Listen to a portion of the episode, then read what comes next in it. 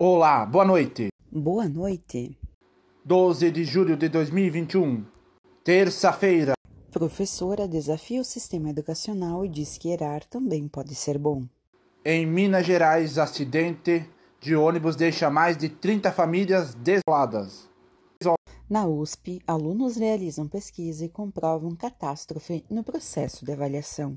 Preso no Ceará, o homem que foi filmado agredindo covardemente a Portugal. Incêndio em florestas leva luto e medo em... E no esporte, Grêmio contrata Felipão para tentar fugir da zona do. O jornal Peitagal está começando. No Rio de Janeiro, professora desafia o sistema educacional e diz que errar também pode ser bom. Veja na reportagem. Quando entrevistada, a professora Maria da Glória explicou sua fala onde cita que o processo do erro é muito útil para que os alunos consigam aprimorar seus comportamentos. O erro não costuma ser valorizado, inclusive costuma ser evitado, escondido e indesejado por todos, inclusive pelo professor.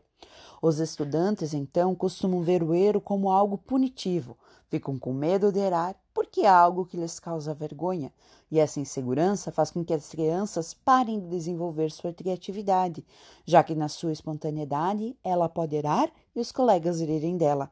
Mas a professora volta a destacar: o erro é importante no processo de aprendizagem. Deve-se pensar que tudo depende do ângulo como ele é visto. Ao invés de imaginá-lo como algo errado, pode-se ver apenas ser tratado como algo diferente do esperado. E é importante se entender os caminhos que levam ao erro e os caminhos que levam ao acerto, para que assim possa se tirar proveito da situação, seja ela qual for. Com base na fala da professora sobre o erro, fomos buscar mais informações sobre como ajudar a criança a transformar os erros em aprendizagem. A especialista em erros de aprendizagem da Unesp, Gisela Ack, define o processo de erro em três fases. Vamos então escutar ela para ela diagnosticar isto. O primeiro passo é não coordenar o erro. Deve-se ter um olhar compreensivo e bem-humorado para aceitar a existência inevitável do erro na trajetória escolar e até em nossas vidas. Se for repreendida, a criança passará a ter medo de testar novas experiências, com medo de errar assim diminuindo não só seus erros, mas também seus acertos e novas possibilidades de aprendizado. O erro não é um problema, é uma das partes do processo de acertar. O segundo passo é mostrar que a criança precisa ser responsável por seus erros e, para isso, pode tranquilamente admitir seus erros, pois este é um passo para o aprendizado. Se a criança não enxerga e assume seu erro, dificilmente vai tentar corrigi-lo, mesmo que neste processo volte a errar. O terceiro e último passo é proporcionar uma nova chance, depois de analisadas as falhas. Ajude-os a encontrar as formas de fazer diferente e solucionar os problemas. Se não houver novas tentativas, não haverá aprendizado. Os cientistas alertam que é importante valorizar o raciocínio e conversar sobre erros já cometidos, até para dar um entusiasmo para que todos erem, mas se persistirem podem chegar ao acerto. Por fim, exalta a persistência de todos os gêneros. Cientistas de sucesso tiveram seus erros e fracassaram, até pelo seu sucesso. Falar sobre casos inspiradores também vai ajudar os alunos para ter paciência nas suas melhores práticas. Um ônibus de turismo capota na BR 262 no Espírito Santo. Veja na reportagem de Clademir Trozeta. Um ônibus de turismo tombou em uma ribanceira no quilômetro 115 da BR 262 na região do sul do Espírito Santo, por volta das 9h30 da noite desta terça-feira. A PRF informou que foram contabilizados 30 vítimas, sendo 3 em estado grave e 27 com ferimentos leves. Ao desviar de um veículo, o condutor perdeu o controle e tombou com o ônibus. As vítimas foram encaminhadas para o hospital mais próximo dessa região. Acadêmicos da USP publicam um estudo em revista científica internacional tratando sobre o processo da avaliação. Vejam na reportagem de Thaís Moreto. A pesquisa faz um estudo sobre a quantidade de avaliações nas etapas finais da educação básica. Conforme publicação, um aluno que estuda no ensino fundamental anos finais tem a cada trimestre três avaliações de cada disciplina. Caso ele não atinja os índices de aprovação, será ofertada a recuperação de estudos. Desta forma, serão contabilizadas seis avaliações a cada trimestre para cada disciplina. No ensino fundamental, são nove disciplinas. Desta forma, irão fazer seis vezes nove disciplinas, totalizando 54 avaliações por período. Neste ponto, vamos relembrar que a escola é organizada em 200 dias letivos e que cada trimestre tem em média 66 dias de aula. Isso quer dizer que o aluno não, fez, não faz nenhum tipo de atividade avaliativa em apenas 12 dias de aula. Continuando, para um período de um ano, teremos 54 avaliações vezes três trimestres, totalizando 162 avaliações. Porém, ainda vale lembrar que não contamos as Olimpíadas das áreas, que são ofertadas pelo Ministério da Educação, MEC, e os exames finais, caso o aluno precise fazer somando 54 avaliações, mais 9 Olimpíadas, mais exames finais, totalizando 180 provas por ano.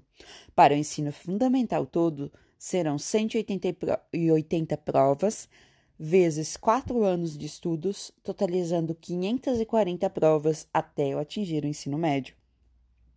Nesse momento, no ensino médio, os alunos têm 12 disciplinas em regime especial, novamente de três trimestres. Não iremos nem fazer cálculos para os cursos onde estudantes precisam estudar o período todo e têm em vista mais disciplinas na sua grade curricular. Serão então seis avaliações vezes 12 disciplinas, vezes três trimestres. Isso tudo igual a 216 provas mais atividades extras citadas anteriormente, 236 provas por ano, vezes 3 anos, igual a 708 provas para concluir o ensino médio. Não conta aqui que existem escolas que se organizam por áreas do conhecimento, onde alunos realizam atividades que englobam diversas disciplinas. Se formos somar a quantidade de avaliações dos quatro anos de estudo no ensino fundamental, mais os três do ensino médio, teremos um total de 1.248 avaliações. Durante os sete anos de estudos, temos 1.400 dias letivos. Se fizermos 1.400 dias de aula menos 1.248 provas, sobrariam 152 dias de folga. É como se um estudante começasse a estudar no sexto ano e, a partir de setembro daquele mesmo ano e durante os próximos sete anos, ele teria algum tipo de prova avaliativa todos os dias. Caso ele achasse muito ruim, poderia escolher também realizar suas avaliações por um período mais curto. Para isso, seriam necessários três anos e quatro meses realizando tarefas de domingo a domingo, e depois disso poderia desfrutar do seu descanso eterno.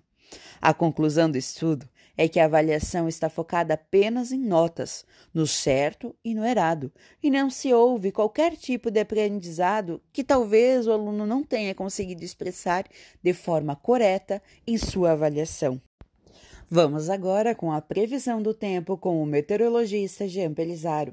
Me diga, Jean, como vai ficar o tempo para essa semana? Olha, Thaís, as notícias são boas. Ao longo do dia, o céu fica com poucas nuvens e o sol vai predominar durante todo o dia. Na região centro-sul, a umidade do ar deve chegar aos 25% durante a tarde. Na capital paranaense, o céu deve ficar de claro a parcialmente nublado e sem previsão de chuva, com umidade mínima de 30%. Os municípios da região da zona rural devem ter as maiores temperaturas desta quarta-feira, 34 graus.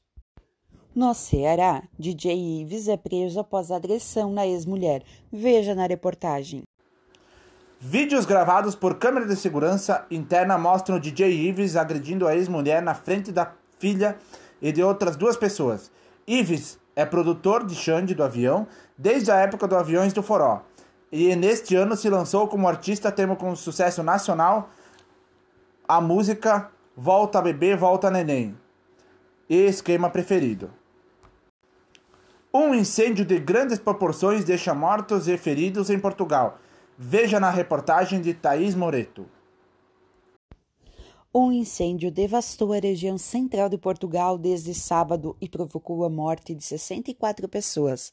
Delas, 47 morreram carbonizadas, sendo que 30 estavam dentro de seus carros e 17 fora deles, ou à beira da estrada, o que sugere que tentaram fugir das chamas. Segundo as autoridades portuguesas, muitos morreram por inalação de fumaça. Treinador volta ao clube após seis anos e assina até o final de 2022. Estreia o Coreu no Grenal do último sábado. Veja na reportagem de Cladimir Gazeta. Luiz Felipe Scolari agora é o novo técnico do Grêmio. Felipão estreou no Grenal deste sábado. A direção decidiu bancar o treinador, que tem identificação com o, com o Grêmio e reconhecida capacidade de liderança dentro do clube devido a esse momento turbulento que existe, pois o time está na lanterna do Brasileirão. A expectativa é que o treinador auxilie o time para não cair para a Série B. Depois do futebol, tem as notícias do Jornal do Lobo. Uma boa noite a todos. Boa noite e até amanhã.